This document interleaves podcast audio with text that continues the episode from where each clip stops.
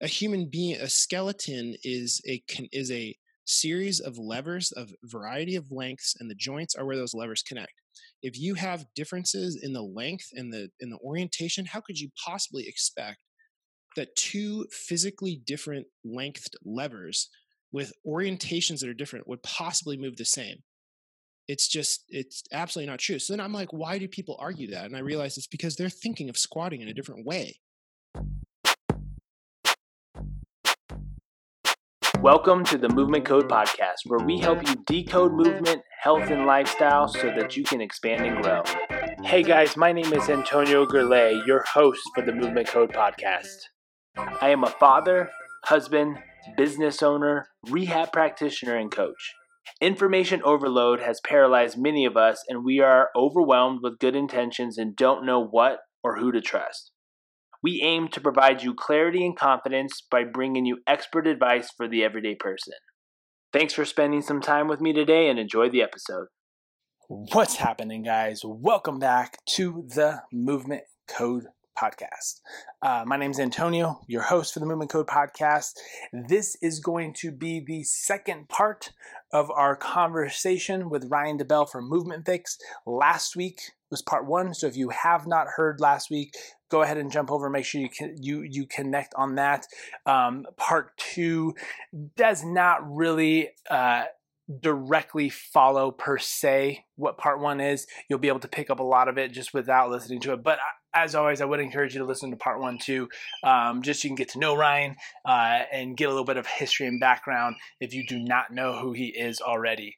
So, part two coming at you. Uh, reminder subscribe, YouTube channel, and the podcast episodes. So you can be sure to catch those. If you have not done so already, we do have a couple free movement PDFs for you. We have a mobility one, a shoulder one, and a low back series that you can get on our website for free. If you go to enhancedmovements.com, that's enhanced with a D and movements with an S com. Right on that homepage there, subscribe to our newsletter right there, and you'll get those three free PDF documents that you can follow along to improve your mobility for your shoulders and, and also work with your back. All right, on with it, guys. Uh, enjoy part two. So, with that, with that, because you've we, we've talked about this before you've talked about it a, a, plenty of times and hope you know where i'm going with this does the butt wink matter? And this is my take because uh. I know you probably you have an opinion regardless of my opinion, right? And the guardrail is a perfect analogy. It's a depends questions. It depends on a lot of different factors. For instance, the air squat where you're not doing a whole lot of load, but as you start to load it up, we need to be more conscious of it. But in my opinion, the guardrail, right? If you are getting more prominent butt winking at the bottom of a squat, to me, you are starting to then push into those passive structures that are trying to slow down lumbar flexion, underload, etc. So I try to manage it as best as possible, pending the restraints and the sorry the constraints of the person, etc.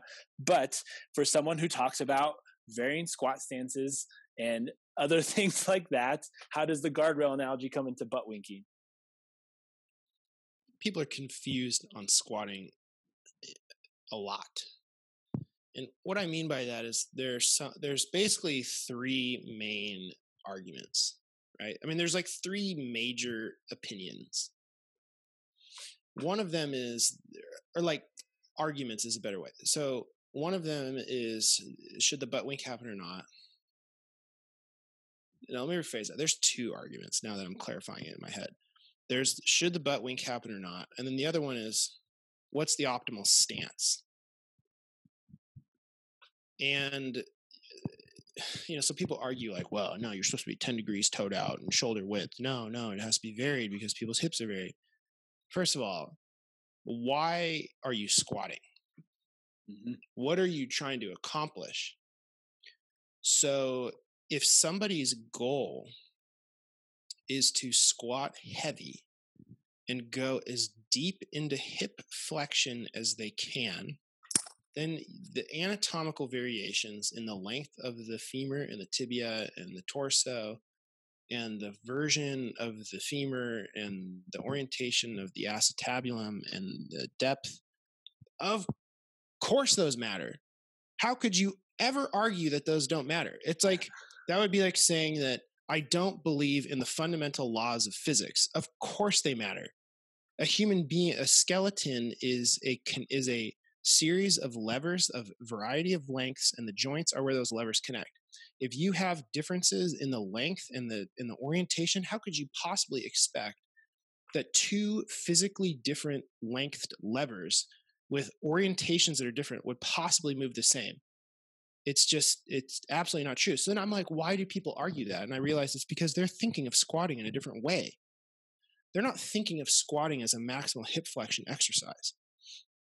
That's how i think of it. When i am squatting for weight it is i am trying to squat as deeply as possible into hip flexion right? That's one way to look at it. Another way to look at it is you're trying to have the feet forward because you're training for a sport where you need that orientation because of the stance that your athlete is in. Okay, in that case, yes, there's probably a different stance.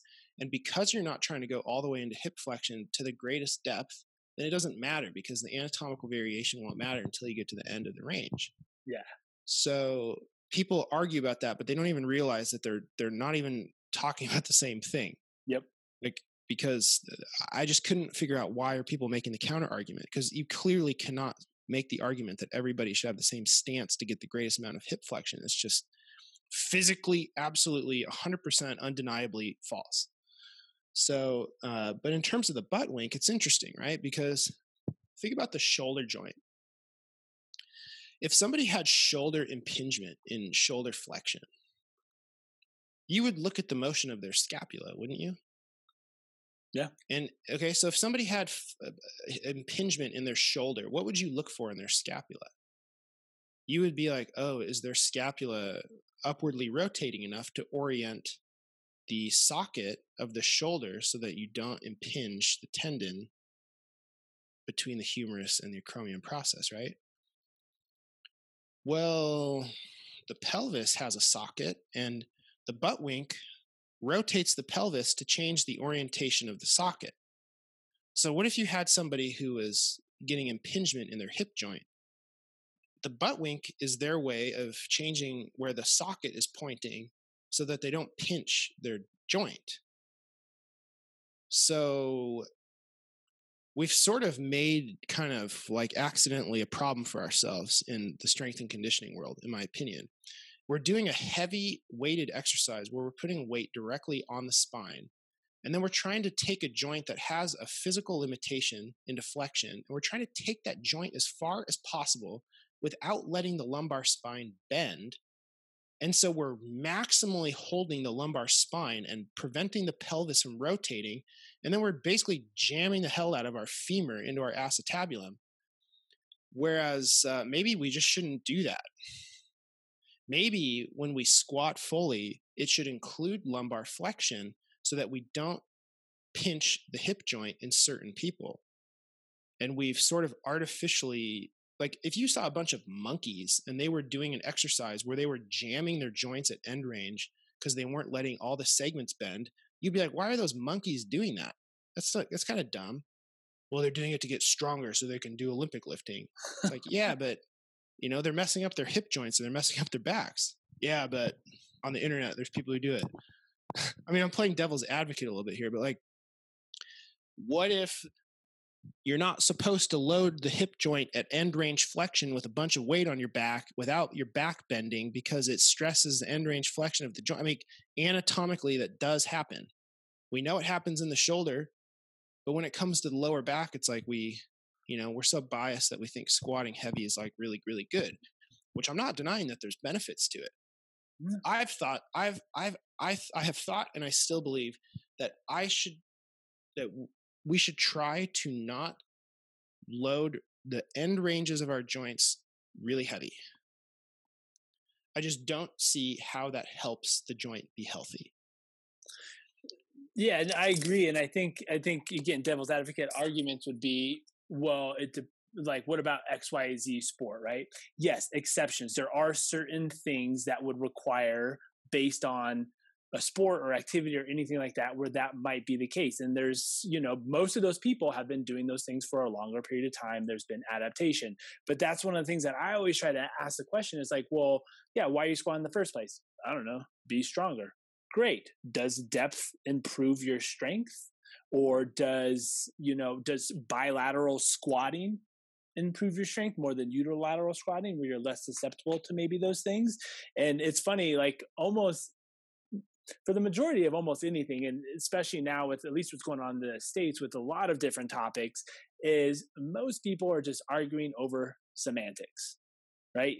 If you actually have a conversation on what's actually trying to be discussed or achieved, many people probably would agree that you're on the same page, but just in the way you're looking at certain things, you're just you're just too one-sided. Well, think about this, right? I mean, what if we zoom out? But well, before I before I say that, I definitely squat, and I think it's important.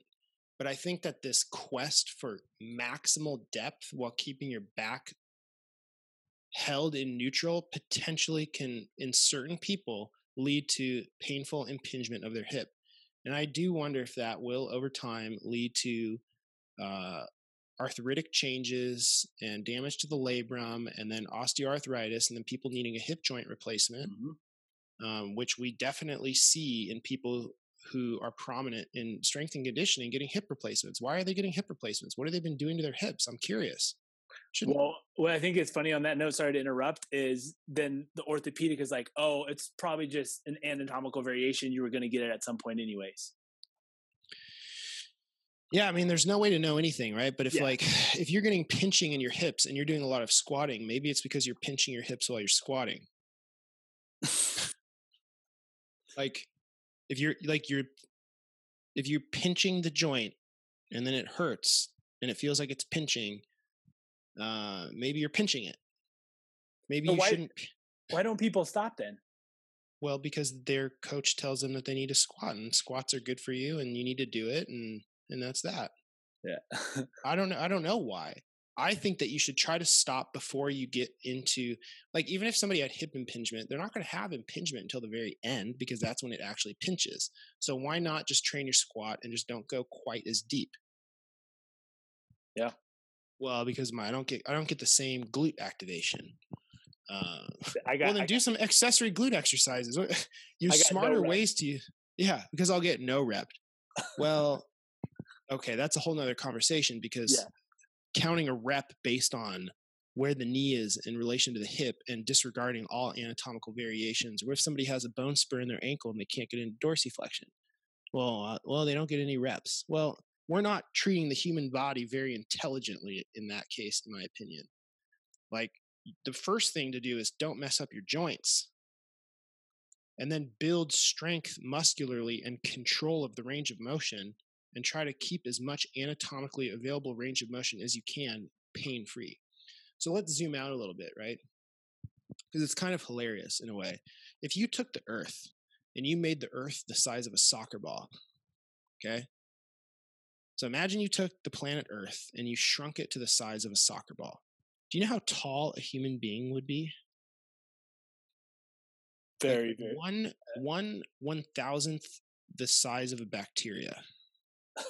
So then you have the, this uh, soccer ball with uh, billions of tiny little bacteria, and we're arguing over the way that one joint should be bent with weight on it. Like, if you zoom out a little bit like that, it's kind of silly that people get. It's like, look, I get it because it's you and it's your body, but think about what we're talking about. It's like yeah. people getting like they're literally like getting so heated emotionally about the way that we do I don't know. When you put it in that perspective, it's just kind of hilarious to me. But I do think it's important, right? Because we're all inside, we all have a body, so we want to treat it as uh, as well as we can. And this is where I think it comes down to like, what are your goals, right? Because if you're an, if you're an Olympic lifter, then obviously you're going to have to do this stuff. But if you're somebody who just wants to be healthy, you want to feel great in your body, you want to have muscle mass, because as you know when you get older you don't want to lose muscle mass you want to try to keep muscle mass do you need to stress your joints at end range to get muscle mass no you don't And people make the argument like, well, every, you know, the exercises need to be full range of motion exercises. Okay. Do you do kettlebell swings? Is that full range of motion? Do you do jump rope? Is that full range of motion? Do you run? Is that full range of motion? Do you do a plank? Is that a full range of motion exercise? Do you do an airdyne bike? Is that full range of motion? Like the arguments are completely invalid. I mean, we've we don't do that many exercises that are full range of motion. I mean, the Olympic lifts for sure because you're trying to lift the most weight possible. So you have to move your body in certain positions to be able to do that. Gymnastics, yes, because that's literally like a full range of motion thing. But if you're trying to stay healthy and and make your body feel great and add muscle mass and be cardiovascularly healthy, you don't have to do any particular exercise, period. And you should really be trying to not mess up your joints. What is the positive adaptation of loading your hip joints at the very end range of flexion with a bunch of weight on your spine? What is the adaptation we're trying to get here? No, no, what is it? Nobody has, I don't know that people have an answer for that unless you're an Olympic lifter, unless you're a power lifter where you need that because it's judged that way. Mm-hmm. The problem is that, you know, pe- people do certain exercise routines where it's like there's an RX workout, like in CrossFit, for example, and it requires you to do this, and then you do that, but you're sacrificing potentially, again, not for sure, because if like I'm biased because I have a bone spur in my left ankle from doing high jump and I'm retroverted. So like I've had anterior hip impingement because I had previously flexion intolerant low back pain because I wasn't lifting with, you know, good form and I was getting my back twisted way too much in chiro school. And then because I protected my back from flexing so much, I ended up impinging my hip joint every time I squatted because I didn't have any flexion at all. So that's what really got me thinking about this like, wait a second. Maybe the pelvis should move at the very end to sort of soften the blow of like really heavy hip flexion. Like just like when you raise your arm up overhead, your shoulder blade is supposed to move so that you don't just jam your your humerus up into the uh, you know that part of the scapula. So, like, there's just uh, you know we all want clear, definitive, this is right, this is wrong. Do this exercise, don't do that one. You know, the world isn't that way. The world isn't right and wrong. For example, so I'm in South America, right? Like there's a lot of poverty here right now, especially. I mean, you have to like eh, to get into like a bank to use an ATM, it's like a you have to put your card in and then the door opens, right? Like every ATM at night, there's like there's homeless people sleeping in the ATM places because like like all of them. And there's people constantly there's like families in poverty like sitting outside of the grocery store with their kids on a mattress asking for food and money. Like constantly. So it's like are you going to give every one of those people money? Can you do is that bad that you don't? Because you could, but you don't. Because you can't give everybody everything. Like things aren't simple all the time. I know that's kind of a very strange oddball example, but it's just like there are not easy answers to everything. There's not an easy answer to should you back squat or not. I don't uh, I don't know.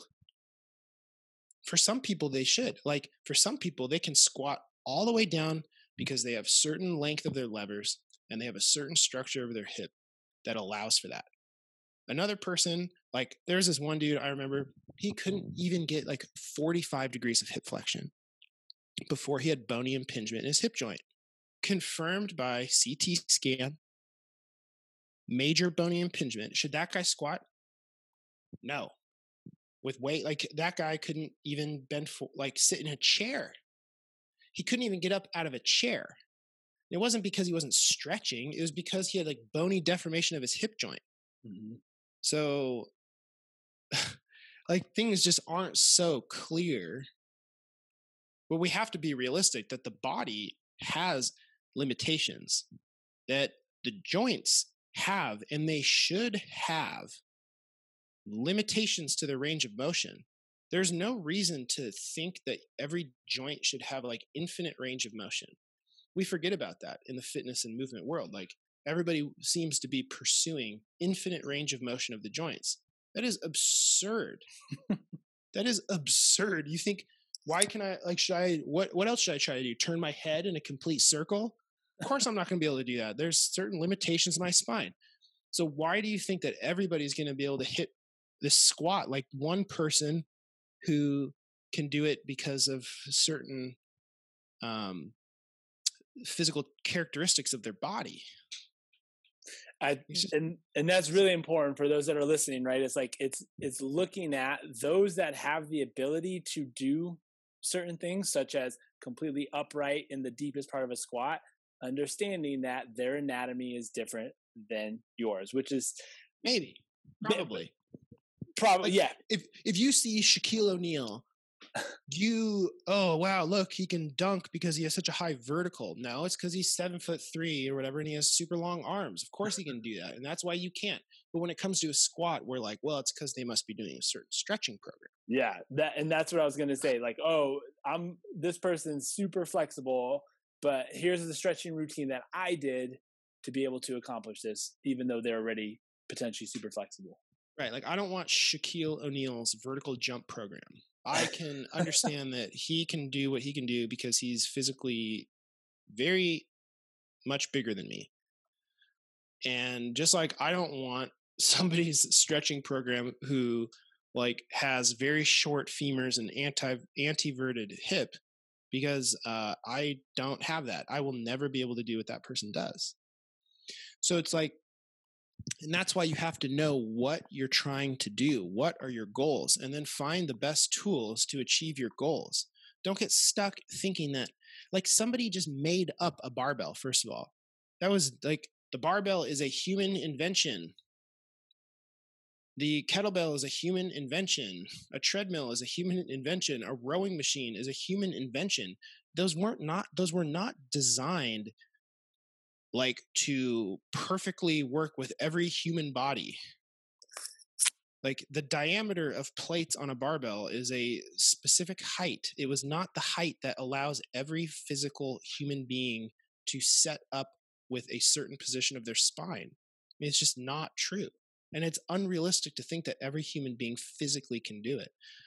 The problem is when you talk about this that people interpret it as like oh well we should never do anything we shouldn't try because we're never going to be able to do it, right? Which is just, again, things are not so simple that just because somebody is so far on the end of the spectrum that they physically can get into certain positions very easily that well if i'm not them then i better not even try. No. What's the point? It means train as hard as you can and as you want making sure that you're recovering well and making sure that you're not compromising the health of your joints and you're not overstressing your body. And yeah, it, use exercises are just tools to help you do that, and not every tool is right for everything and every person. And and uh, we didn't get into this, and just being respectful of time, well, maybe for a part two. But one of the questions I was going to ask uh, at, at, an earlier point is like looking at like mm-hmm. what are human movements, and and, and, and yeah, we, and, I have time for that if you want. Yeah, you want so so we were we were talking a little bit right? We and, and you had mentioned it early on we're talking about like locomotion being mm. a, a, basic human movement pattern. What have we been doing for eons and centuries as hunters and gatherers? Yet coming down to this notion of putting definitions on certain things. We defined what a barbell is. We created certain tools that we utilize for fitness and training etc and then we put names on them this is a squat this is a deadlift. But what I try to encourage people to look at it as is yes, we do all these things for maybe aesthetic reasons, looking better, feeling stronger, etc. But what carryover does it have to this buzzword, functional training, functional tasks, right? Like how can you turn that into how can you live your life better? And so for instance, like what what kind of sparked this was okay, we have a deadlift and you want to be able to do deadlifts because you like going to class, you like the social aspect, and I want to do deadlifts. Sweet. based on who you are, your anatomy, lever arms, etc., then we have to take that task, the task that you want to be able to complete is a deadlift, and we have to be able to either find out if you have limitations that need to be stretched out or mobilized, whatever that is, or do we need to alter how you do said task to make it applicable to your body? Mm-hmm. So I'm curious your take on, yeah, these like basic human movement patterns. How do we how do we tie that into you know how do we tie that into what would be considered uh, maybe um, functional tasks or how can we a- uh, approach training and movement with a different understanding of what functional training actually is yeah it's interesting right because like speaking is a like i have certain functional movements of my mouth and my vocal cords and my lungs right to be able to speak is that a functional movement you know, it has an outcome. I don't know. Yeah. right. You see what I'm saying though? Like, yeah. first of all, what do we what do we even mean when we're saying functional? Function of of what? Our body. Well, is my mouth moving, creating words functional? Of course it is, right? Because like it's probably one of the most functional things because it allows you to get information from your head to other people's head. Is typing on my keyboard functional? It is because I type a lot. So like, what if I did a work? Should I do a workout where I like move my fingers really fast? you know like so it, it like people have these like okay there's you know there's hip hinging there's squatting there's locomotion no one ever talks about throwing. Throwing is super functional. Why is that not on the list? What about what about uh twisting? What about jumping? Those are super functional movements. You know like we just have like decades and decades of people's ideas that have accumulated into books and things like that that have gotten everybody to think in very similar ways but it's like we have to think about like where did those ideas come from? Mm-hmm. and are they actually true? Like you know there's obviously like the, a hip hinge movement right but is it really a hip hinge because people say like well look at the baby the baby does it yeah the baby flexes their lumbar spine when they hinge mm-hmm. it's not a hip hinge it's a forward bend. But do you want a forward bend like that with a lot of weight? No. So then you you probably want to try to like keep tension in your lower back because of you know the research on the dynamics of an intervertebral disc. So like I guess that turns into a hip hinge. right? You, do you see what I'm saying? It's like where did these ideas really come from? who decided these things? Because I think that throwing should be considered a functional movement. How many gyms do exercises where you're throwing? You don't yeah. do that. But how many, you know, hunter gatherers, if you, you know, if you want to use that as a the basis of an argument, threw rocks and spears and like that was potentially a very important part of human development evolutionarily. So, but you have to have some structure because if you don't have some structure, you're going to fall apart. Like you can't, I mean, you can't just do random things. The world is so strange now, right? Like we don't live in the woods and we're not chopping trees down and like hunting. So you have to have a structure to your training. Otherwise, you're going to be super confused on what to do. So, to provide structure of strength training, I think that if you look at the main things like locomotion, like squatting, like deadlifting or hinging, like pushing things with your upper body, pulling things, I think rotation should be included more in those. Like, like what about kicking? Yeah, like like go to like go to Thailand and go to a kickboxing gym, go to a a Muay Thai gym you're not going to see people deadlifting, but you're going to see people kicking really freaking hard. But we don't include kicking. Why? We don't include striking. Don't you think striking and kicking has been something that humans have done longer than deadlifting heavy weights? No. So, like, why don't we do that? Well, I, I think know, was, wasn't in the book, I guess. yeah. Like, if you do a bunch of bench press, which is essentially like I mean, I guess it's open chain, but it's so different of the speed and the twisting that you would have to do if you were striking and the way that your scapula moves. Oh yeah. So there's certain things that you're just not going to get from training upper body pushing, upper body pulling, hinging, squatting, and locomotion. Like, what about standing on one leg and then tilting and then raising your other leg and kicking? Well, it doesn't fit. So it makes it too messy. So we just got to ignore that, you know? Well, and you made, you made a really valid point when you're talking about talking, right? We do there does need to be some sort of structure, otherwise the conversation is just going to go nowhere, right? Like when you're talking about the ver- like the use of language and you're speaking a different language, what's one of the questions? What does this mean or how do I say this? One language has a different word for the same thing, but the same thing is the critical aspect is trying to boil down what are the quote unquote functional training movements that we are trying to uh, train for tasks, sport, whatever. But I do agree with you in that, you know, rotation, throwing, and kicking is interesting. Like the way that I've kind of seen it too is what back to the baby mentality, because a lot of people try to, you know, compare adults to babies, but that doesn't necessarily uh, uh, articulate as well. But more specifically, is just watching them learn how to move.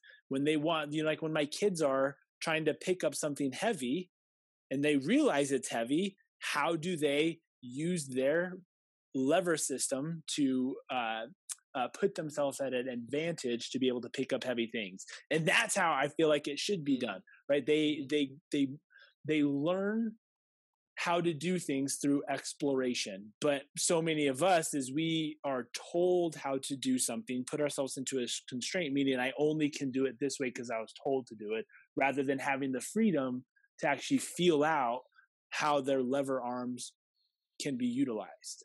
Yeah, I mean, a baby in like compared to a human adult is like substantially less conscious, right? There's definitely less like thinking to themselves like hmm now if i were to bend over and pick this up how do i want to approach this right so i think that there's something to be said there too where it's like you know we can watch how a human being naturally as a like animal in a way figures out the task of lifting something heavy but then you know because we can do scientific research we can say like well if we load the lower back this way that actually has the potential over time and reps and volume to create a, uh, a tissue injury.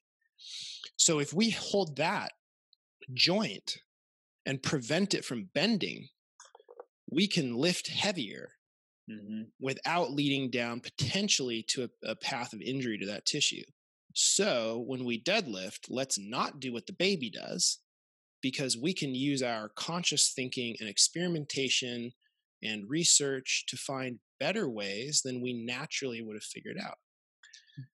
For, for example, like, here's another way of thinking about it, right? A thousand years ago, you know, we would use the elements in the earth to make clay pots. Now we use the elements of the earth to create a computer that allows us to talk to each other, right? Because we as human beings have figured out better ways to do things. So we can figure out better ways to lift than a baby. A baby's stupid. Baby can't run.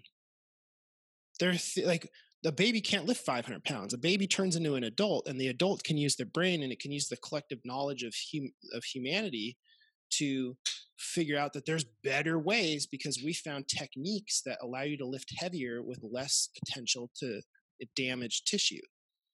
I think when it comes to these patterns, why don't we just say that those are the patterns that are most common in strength training? Those are not human movement patterns. Those are the easiest ways to define how to do strength training. So I think that there's four major things that humans should train. One of them is strength training. Within strength training, I think you have these patterns, right? Because it's the best. Like, there's no doubt in my mind that you'll get stronger in terms of being able to lift weight by doing deadlifts than by doing kicks. So I think within strength training, you have those. But I think that there's also something about playing a, uh, doing some sort of combative sport. because now there's you're using your body in a totally different way and your nervous system in a totally different way. There's a real threat of getting hit in the face. There's a real threat of getting injured. And you now have to respond in that way to the opponent.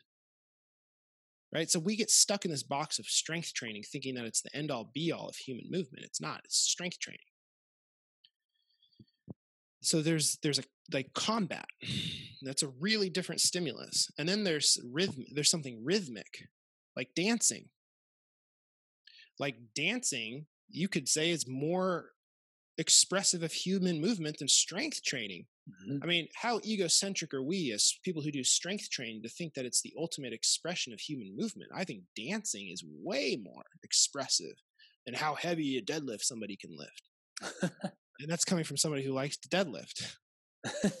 like you watch what what some dancers do, and it's like I would love to see somebody else who doesn't dance try to do that because I bet you can't even get close. Oh my gosh, yeah. So I think there's rhythmic, I think there's combat, I think there's strength training, and then I think that there's locomotion, um, and then I think that probably also some sort of like um, sport that has a ball like there's something about the hand-eye coordination of a ball mm, sport yeah. of like the throwing and the teamwork and the coordination like those to me like if i was going to create like the perfect movement thing oh and and sorry there's actually six because i think gymnastics i think like if you think about olympic weightlifting which i, I would put into the strength training category yeah strength training is segmental movement you are trying to hold some segments from moving and you're trying to move in other segments.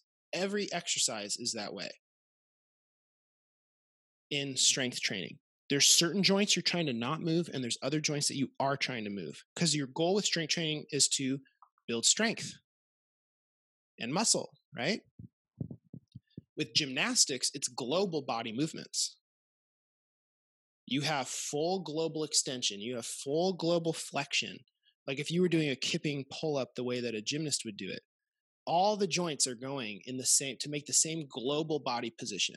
You don't do that in strength training. It's it's segmental. So in gymnastics, you get this full thing. I mean, you also get that in dancing, but there's rhythmic. There's like a rhythm, and there's a response to the music, and there's there's something to that uh, that I think is quite unique. And then in combat, it's not segmental. It's you know you're twisting your whole body to to like you're basically in a combat you're using your hands and your feet depending on like you know like kickboxing is an easier example than let's say like MMA where you can do all sorts of like chokes and things like that. Yeah. You're using your hands and your feet and you know like maybe your elbows and your knees to basically block and the whole strategy of that is to strike and you're solving for how to do that.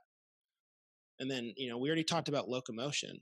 And then again, the ball sport, there's teamwork, there's understanding, there's nonverbal communication, there's like, there's like, you know, what you could call like athleticism. Because you know, people who like aren't strong, but you you you go play basketball or flag football or soccer or whatever with them, and they can just like move in a way that's like you look like you shouldn't be able to do this, but they have a certain neuromuscular control and smoothness to their movement, you know?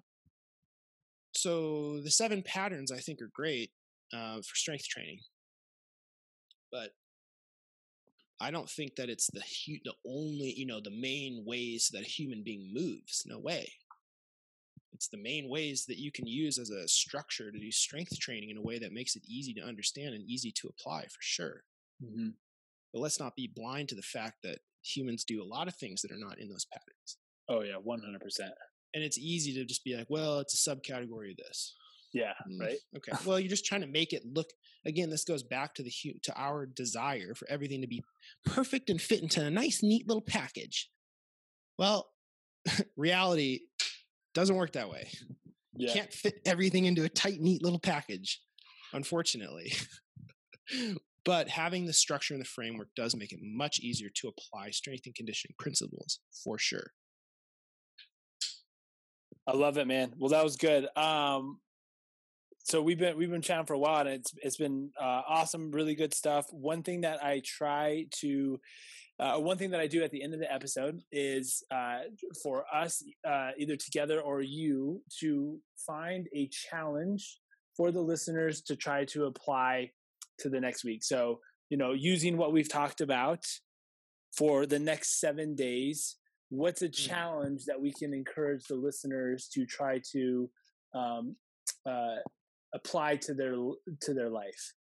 Can it be can it be totally unrelated Sure. to what we talked about? Okay. have, yeah, totally unrelated.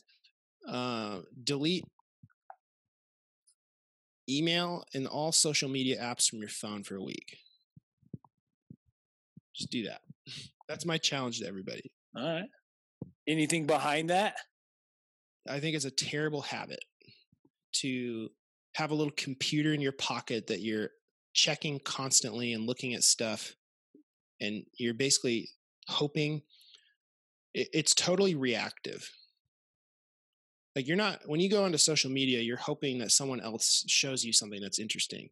You're not trying to actually find something intentionally that you want to learn or do. You're hoping to go there and look and be like oh look at this look at this. That's like going on tv and flipping through the channels. You're just hoping that somebody else chose something that can entertain you and i think people need to live with more intention i think when you live with intention it changes everything in your life so, like if you have email on your phone, it's like how many times are you checking your email a day on your phone? Why are you doing that? You're doing it because you want to have something to react to because you're not being proactive and choosing for yourself what to do. Why do you go onto social media? Because you don't know what you want to do that you enjoy. if you found things you really enjoy, you wouldn't be checking your Instagram and Facebook and Twitter 30 times a day. You'd be doing the thing that you enjoy. So you'll find out a lot about yourself if you if you make those changes. That's why I think.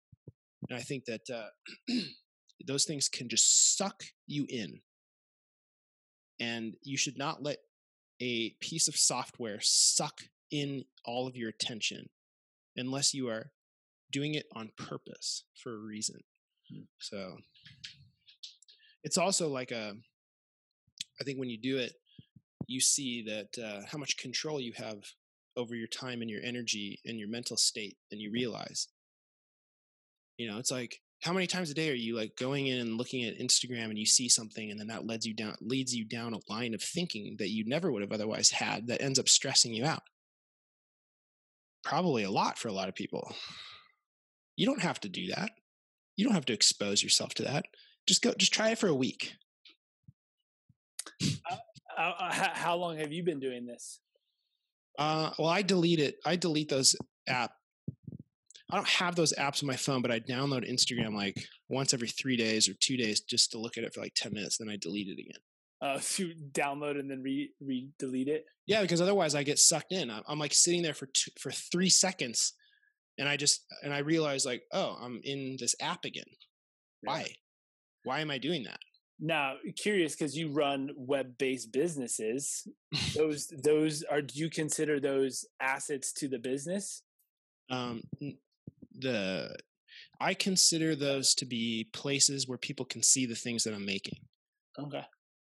So you So- you, you utilize them for a purpose. That those are platforms for you to share information that can benefit other people. Other people, right? I don't use it to consume. So from a consumer standpoint, though, you're trying to reach consumers that need the app, though, to get in touch with you. And Well, they don't need the app. They can go to to the website, or they can go download the podcast, or they can. Down, I send out. So basically, I was thinking about this, right? Because I was spending way too much of my time and energy on Movement Fix's Instagram, Mhm. and I don't like it. I don't, I don't like. I just I don't like doing it because I, it feels so transient and ephemeral. So instead, what I realized is that I want to make um, articles and longer videos and podcasts that have real long term value for people. And I will post about those becoming available on Instagram so people can go listen. But they could just as easily subscribe to the Movement Fix email newsletter where I email out the things that are new, or the podcast, or the YouTube, because or the RSS feed of the website, because those will all go out through those. So I think of our Instagram as a place for people to see what we're making for the people who are on Instagram. Mm-hmm. However, I think that social media is a new phenomenon.